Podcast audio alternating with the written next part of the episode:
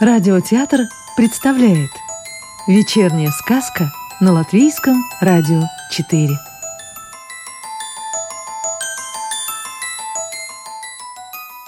Сегодня послушаем волшебную историю Владимира Остапчика.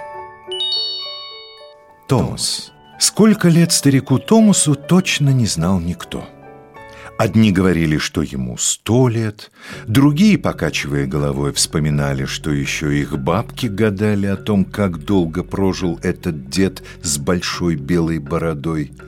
Только детей это совершенно не интересовало, ведь в его глубоких карманах всегда была конфетка для любого малыша и доброе слово для каждого человека. Домик Томаса стоял высоко в горах, недалеко от горы Монблан, там, где заканчиваются альпийские луга и начинаются голые скалы. Летом его частенько видели в селениях, куда он спускался, чтобы купить что-нибудь для своего хозяйства, а зимой в долине он был редким гостем.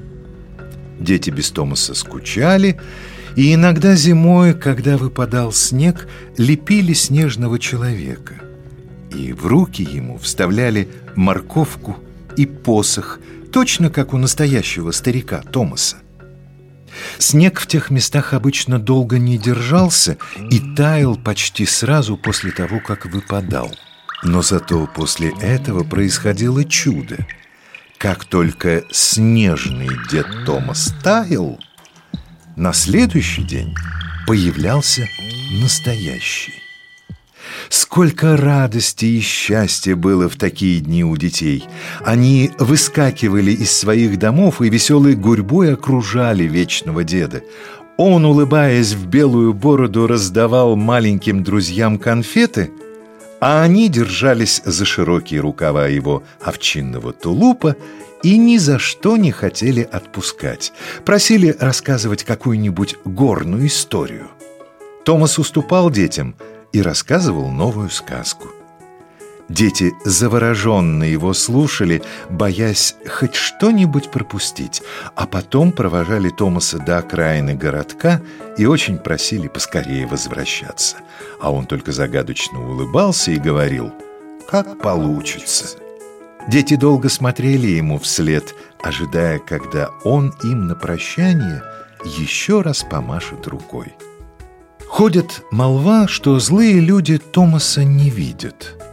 То ли не хотят видеть, то ли он для них невидимый. И если вдруг какой-то человек увидит Томаса, а стоящий рядом с ним его не заметит, то он все равно сделает вид, что увидел, но потом, придя домой, задумается – так ли он живет? И сможет ли в следующий раз увидеть Томаса? Мне тогда было совсем немного лет, и я сам не раз видел Томаса, получал из его рук вкусную конфету. Но время бежало, бежало, и у меня самого выросли дети.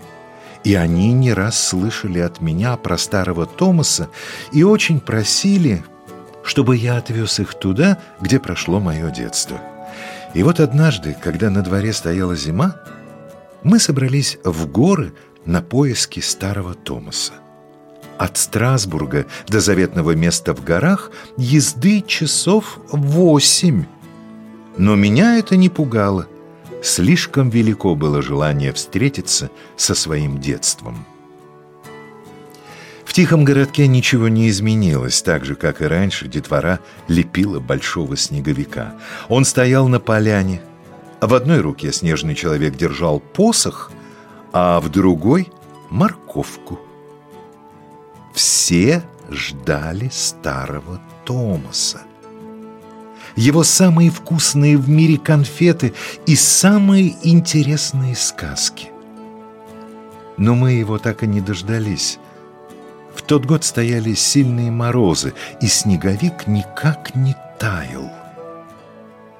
Прождав все выходные, мы пустились в обратную дорогу. Но дети рассказывали, что Томас и сейчас к ним приходит, как когда-то приходил к нам. Жаль, что, когда мы вырастаем, Томас остается в нашем далеком детстве.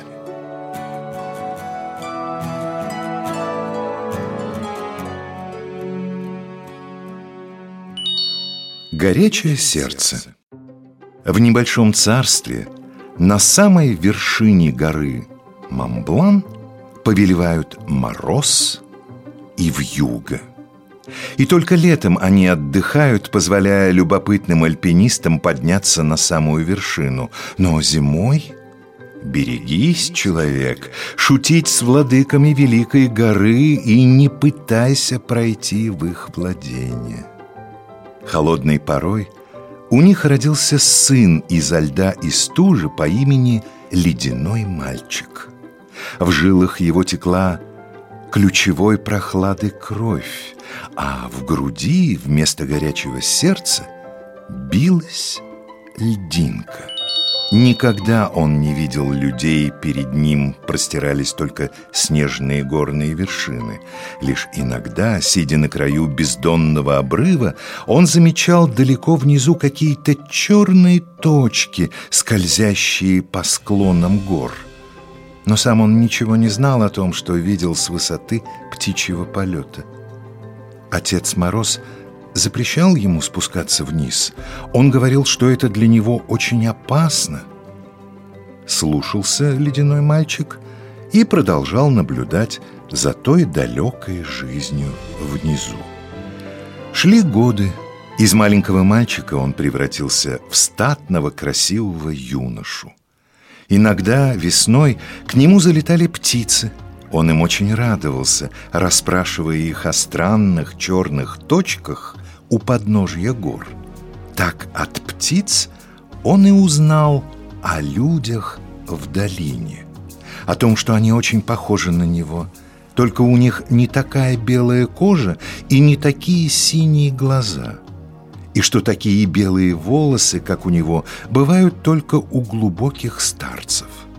Все, о чем щебетали птицы, было для него необычайно и интересно.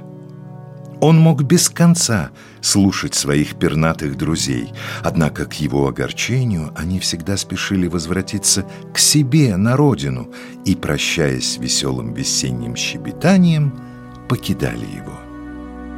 И вот однажды, неподалеку от своих владений, юноша увидел лежащего на снегу человека.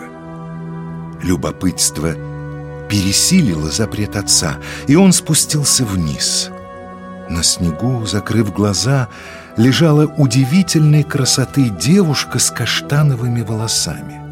Юноша осторожно дотронулся до ее щеки, но тут же отдернул руку. Уж больно горяча была кожа девушки, а она вся сжалась от его ледяного прикосновения.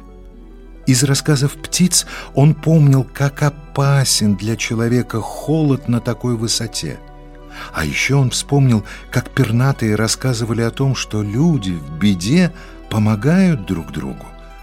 А ведь он так был похож на человека.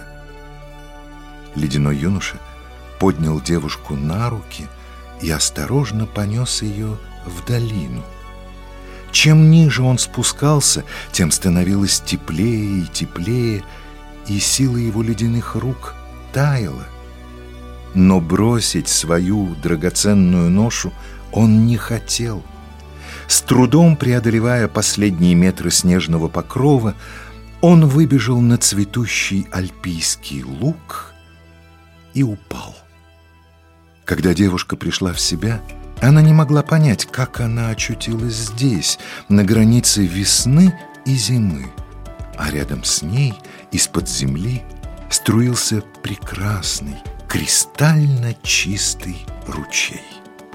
Говорят, что этот ручей не замерзает даже в самые лютые морозы и никогда его не заносит снегом в юго. Существует поверье, что если влюбленные напьются его ледяной воды, их любовь никогда не иссякнет. Но нелегко найти высоко в горах этот волшебный источник – и только те, кто по-настоящему любит, могут до него добраться. Сказку читал актер Юрий Кушпелла. Доброго вечера и до новой встречи в понедельник.